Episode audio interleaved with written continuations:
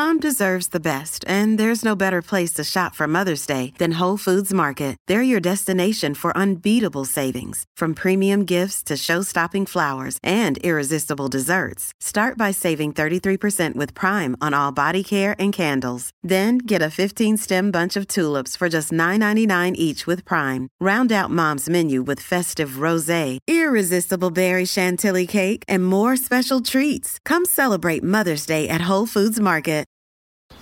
If you're thinking, I should go for a run today, but it looks like it could rain, Sierra says save on epic rain jackets. If you're also thinking, but I can't go out in these beat up old running shoes, Sierra says save on top brand running shoes. And if you're still thinking, but I'm also busy performing brain surgery, well, then we say, you really should have led with that. Sierra, let's get moving to your local store, like now. Go! Sweet Tarts dared to combine sweet and tart. But we didn't stop there. We combined soft and bouncy to bring you new Sweet Tarts Gummies Fruity Splits, a uniquely delicious dual sided gummy with one side that's sweet and one side that's tart, but entirely smooth and squishy. Mmm, a powerfully perfect combo. Sweet Tarts, dare to combine. Another day is here, and you're ready for it. What to wear? Check. Breakfast, lunch, and dinner? Check. Planning for what's next and how to save for it? That's where Bank of America can help. For your financial to-dos, Bank of America has experts ready to help get you closer to your goals. Get started at one of our local financial centers or 24-7 in our mobile banking app. Find a location near you at bankofamerica.com slash talk to us. What would you like the power to do? Mobile banking requires downloading the app and is only available for select devices. Message and data rates may apply. Bank of America and a member FDIC. Welcome to this bonus episode of the Olive Podcast. Each week, we ask our favourite chefs, cookie writers, and characters from the food scene to reveal their top three cooking cheats, hacks, and shortcuts to help make your time in the kitchen truly effortless.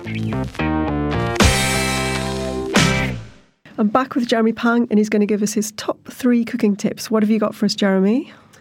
Okay, uh, number one is uh, prepare yourselves. Um, and uh, it's I always say n- cooking in general, but what cooking for sure is ninety percent preparation, ten percent cooking. The cooking side is like fast, furious. The preparation, take your time over it, and everything is finely sliced, finely diced, finely chopped for a good reason. So yeah, get yourselves prepared. Use your wok clocks. Make sure you know what's going in first, second, third, fourth, and then your cooking will always be good. Yeah. Fantastic. And what about number two? Number two is freeze stuff, um, and know what you can freeze, um, because that will help you with using everything up in your fridge or pantry. Yeah, um, and so uh, really. Uh, there's a lot of stuff you can freeze that once you've prepared it. So you take number one, you you you know you, you finally chop or blitz up a load of ginger. That's great for freezing. Um, uh, garlic again, any kind of base herbs or spices are pretty much freezable. So like uh, if you're making pastes for like Thai curries, um, freeze them. Um, make a big bulk because I think a lot of re- the reason why people don't necessarily make their own Thai curry paste at home is because they think it, it, it's very time consuming. Mm-hmm.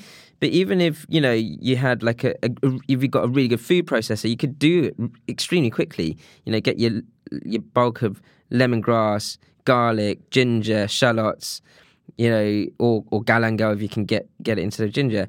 Blitz that all up with some, and then separate that out from your frozen blitzed up chilies. Yeah. So Bec- portion it out, basically. Right, because if you have each one of those either separated, then you can mix and match and be able to cook all these types of Asian cuisines um, just from stuff that you've blitzed up and put in the freezer. Fantastic. And that takes all the like the hard work and labour out of it. I mean, you, you do it once and then you've got it like four or five times down the road. I mean, if you do it once with one big bulk of ginger, um, two or three bulbs of garlic, and then the equivalent of any other herbs or spices you're using, you probably get 10 meals out of each freeze. And when I, when I freeze them, I freeze them on a thin, on a tray, a low level roasting tray in a thin sheet, so that once you've done it, and forget faffing around with ice cube trays or anything like that. Once you've done it, then once it's frozen, you can just crack them into rough portions and then put them into a food bag. That's such a good tip. Yeah. Fantastic. And what about number three? Number three, I think we talked about velveting personally between us. In Chinese cooking, there is this thing called velveting, which essentially is like a way of like marinating your meat where you're cr- like cr- creating or keeping like silky smooth sauces in mind, but also tenderizing. There is the tr- traditional method of velveting, which actually I, I don't think is even necessary to go into. I feel like there are two things. Corn flour or cornstarch is a is a big part of Chinese cooking, used to crisp things up, but also to um, if you make a corn flour slurry like a paste with water and corn flour, so 50-50, then a lot of the time in takeaways and restaurants they pour they'll pour that slurry into a sauce to thicken it where there's you can get velveting like the traditional method is velveting where you're kind of using egg white and things like that. Um, I, I actually find that relatively complex for the everyday cook. And I, I, I feel like actually the I don't use a lot of corn flour slurry in my cooking because I find that thickens the sauces in a weird, uneven way, um, uh, and it, it, it creates gloop.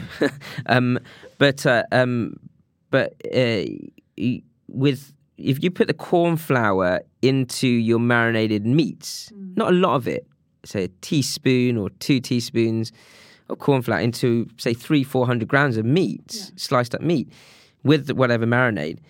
That corn flour, if it's well massaged into the, the meat or protein, when it hits the wok on a on a high heat, it will sear and um, and brown quite quickly. What it's doing is it, it's being cooked around the meat, and then when liquid goes into that stir fry, that cooked corn flour seeps into the meat into the sauce um, much more evenly. And it's and and that so cooked corn flour will thicken your sauce, but you'll get the same that silky finish on the sauce that you're trying to get from that more complex velveting that you might be Yeah. used to doing. Okay. That's actually the way I do it. Uh, yeah, okay, yeah. All right, there you so go. that's, I'm glad I did it the right way. Yes, Hooray. yeah. And, and it really works. It does it, really yeah, works, yeah, You're right, and, and and the thickening is much more subtle, so you still got all the flavors that you've put in there. So It's more subtle and it's more controlled because what you can do is you pour X amount of liquid in, and usually mine is like the sauces. I a lot of the time include like sort of stocks to thin out, that that so to mellow out the flavor, the strong flavor of the sauces. I put sort of chicken stock or vegetable stock in, and that liquid you can always add more stock mm. later on if you feel like that sauce is too thick at any point in time. lovely. so it's more controllable. Yeah. Brilliant. Three brilliant tips there. Thanks so much for chatting to us, Jeremy. Absolute pleasure. Thank you for listening to the Olive Podcast. For recipes and more information, head to olivemagazine.com. And don't forget to subscribe at iTunes, Acast, Spotify, or wherever you get your podcasts.